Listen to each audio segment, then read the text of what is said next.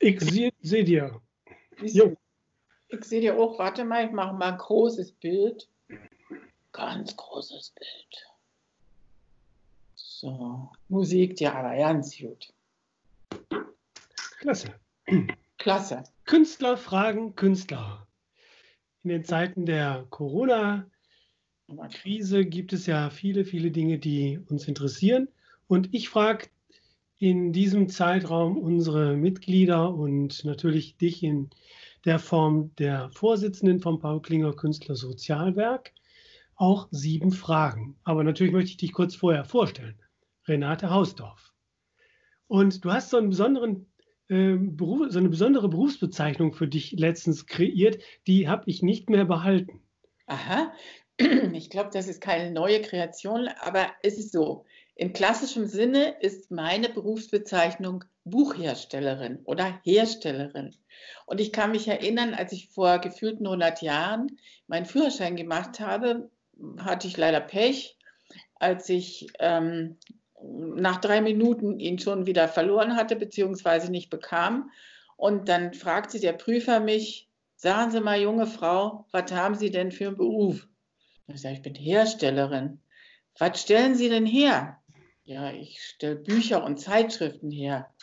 Aha, da muss man nicht so schnell sein, wa? Heute nennt sich das auch anders. Auf Neudeutsch ist es dann Book Management oder Producer oder was weiß ich. Also ich nenne mich altmodisch immer noch Herstellerin. Ich stelle Bücher her, Zeitschriften. Ja, kommen wir doch mal zu den sieben Fragen.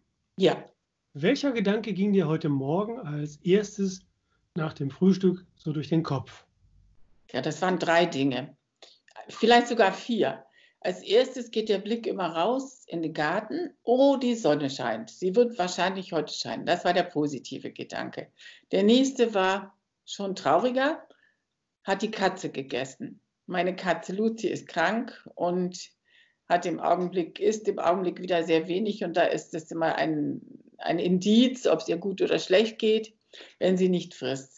Der zweite Punkt ist, wie geht es meiner Freundin in Berlin, die nun leider schon mehr als vier Wochen mit Corona im Krankenhaus liegt, von der ich gerade eben bekommen, zu hören bekam, dass sie wieder heute positiv getestet wird. Das heißt, sie wird noch länger im Krankenhaus liegen und keiner kann sich erklären, woran das liegt. Und das tut mir sehr leid und das fehlt mir auch. Und was macht die Krise im Augenblick mit dir? Ja, ich traue es mich gar nicht zu sagen. Dadurch, dass ich eigentlich, ja, ich schnatter sehr viel, aber ich bin im Grunde meines Herzens eigentlich ein Stubenhocker. Und von daher macht die Krise gar nicht so wahnsinnig viel mit mir. Ich sitze sehr viel in meinem Büro im Keller und, ähm, und gehe auch gerne raus. Ich gehe auch gerne mal ran spazieren, aber im Grunde, ich will nicht sagen, ich genieße es, das darf man heutzutage ja gar nicht sagen, aber ich finde, es ist ruhig. Man wird auch ganz selten gestört. Ich kann sehr gut in meinem Keller in Ruhe sitzen, denken, arbeiten und das stört mich nicht. Woran arbeitest du zurzeit? An einem Kardiologiebuch.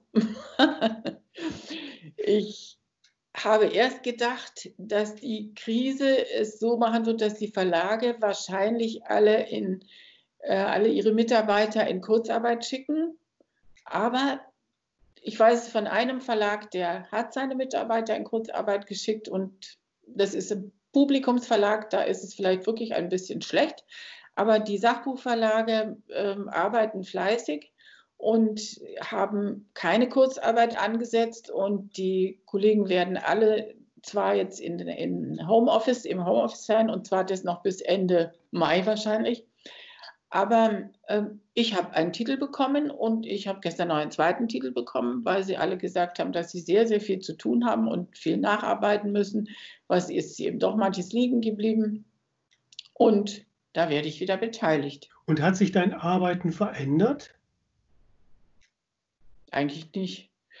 Ähm, denn ich bin ja seit, ich weiß nicht was, seit über 30 Jahren äh, Freiberufler und es war witzig, heute Mittag hat es hier in München gibt es eine Sendung, die heißt das Mittagsgespräch. Und da ging es heute um das Thema Homeoffice.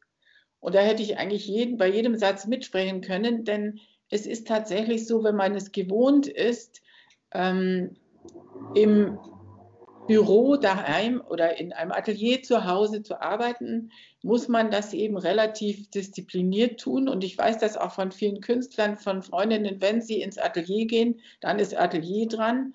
Und wenn ich in mein Office gehe im Keller, dann ist Büro dran, dann ist eben ein Buch dran, dann sind Bilder dran oder die Redaktion an dem Titel. Und wenn man nicht alle zwei Minuten aufsteht und meint, ach, ich muss jetzt in die Waschmaschine oder mal gucken, wie die Luft draußen ist und telefonieren. Also man muss das relativ diszipliniert tun und dann ist das äh, eigentlich sehr schön und das haben jetzt schon viele festgestellt und ich mache das eigentlich schon seit vielen Jahren sehr, sehr gern. Also von daher hat sich bei mir eigentlich im Augenblick nichts geändert. Was bedeutet für dich, zu Hause zu arbeiten? Zu Hause zu arbeiten bedeutet mir sehr viel. Aber sagen wir mal so, ich hatte in der Zeit, als wir unser Dreier-Redaktionsbüro hatten, haben wir ein sehr, sehr schönes Büro in der Stadt gehabt. Und wir waren drei Frauen, die es sehr genossen haben und wir trafen uns dort. Wir haben zwar unterschiedliche Kunden gehabt, in den meisten Fällen, aber in vielen Fällen, äh, wenn wir große Projekte mit Redaktion und Bildredaktion äh, gemacht haben und wir auch Autorentätigkeiten wahrgenommen haben, dann haben wir es sehr genossen, zusammen zu sein. Aber wenn man allein arbeitet, nur für einen Kunden, einen Partner, dann ist es eigentlich völlig wurscht, wo ich sitze. Also wie gesagt, ich, ich, arbeite sehr diszipliniert, wenn ich unten bin. Und im Augenblick ist es ja auch so, dass ich weniger für, die, für, mein, für mein Buch tue, als dass in der Situation, in der wir uns jetzt mit unseren Künstlern befinden, ich doch relativ viel mit meinen anderen Vorstandskollegen von Paul Klinger sehr intensiv mit der Frage, wie geht es unseren Künstlern beschäftigt bin. Und das beschäftigt mich in der Tat wirklich sehr. Und ich bin auch sehr, sehr traurig darüber und äh, versuche das, was ich kann, versuche jetzt Kontakte zu knüpfen mit Journalisten, die uns vielleicht noch ein bisschen voranbringen können. Aber es drückt doch schon, wenn man Berichte liest, wie es manchen Künstlern geht. Und die Situation für sie ist ja auch durch die, die, verschiedenen Bundesländer nicht besser geworden, sondern es ist wirklich oft ein Wust von Fragen, der in jedem Bundesland anders beantwortet wird. Und das tut mir leid. Und was fehlt dir besonders im Moment? Ja, das, was eigentlich, glaube ich, allen Menschen fehlt. Mir fehlen Menschen. Ich möchte knuddeln und ich möchte Bussi geben und ich möchte die Leute umarmen und ich möchte ihnen in die Augen schauen. Äh, das fehlt mir schon sehr. Wenn ich, ich bin ja nun nicht mehr so jung und habe glücklicherweise aber liebe Menschen um mich herum, die für mich einkaufen gehen oder für uns einkaufen gehen. Und dann gibt es ein Kaffeeratsch vor der Tür. Die Freundin steht äh, zwei Meter weg vor der Haustür und ich stehe im Haus und die Kaffeetassen stehen auf der Mülltonne.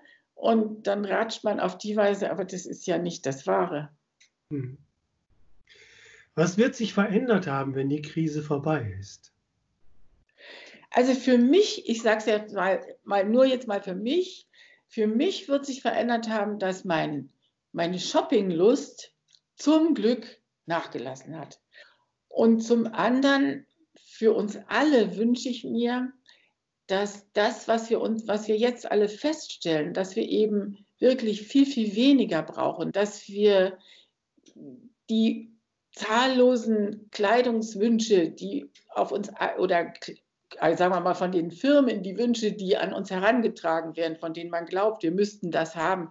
Diese Flut an Sales, die auf uns jetzt im Augenblick online zukommen, das alles brauchen wir nicht. Das habe ich festgestellt und ich hoffe auch, dass das so bleibt. Und das geht auch meinen Freundinnen so.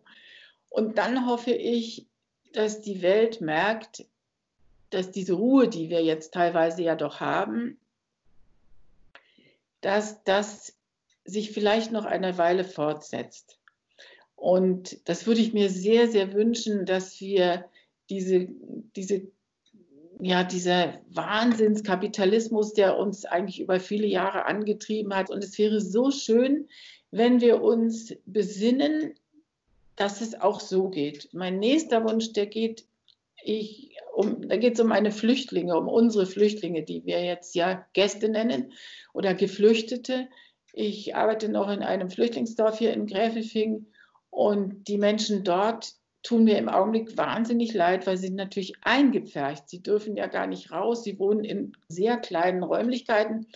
Und am allerschlimmsten geht es gerade dort den Kindern. Also wir machen uns große, große Gedanken um die Kinder, die eigentlich so abgehängt sind. Dann hoffe ich eben auch, dass, das ist vielleicht, manche Leute werden jetzt, die einen werden lachen, die anderen werden mich vielleicht sogar beschimpfen, dass ich eben auch finde, dass die Zeit der großen, riesigen Seefahrten, wie diese, diese Luxusliner, die da mit 4000 und 5000 Menschen über die Meere schippern und das jetzt nicht können, dass sich das zumindest kräftig reduziert, dass sich auch die, die Erde, unsere Erde erholen kann. Das würde ich ihr wünschen. Ja, ein schönes Schlusswort. Herzlichen Dank, Renate. Liebe Zuschauer, das war Renate Hausdorf, Präsidentin des Paul Klinger Künstlersozialwerks und wir sehen uns beim nächsten Interview. Macht's gut, passt auf euch auf, bleibt gesund und tschüss.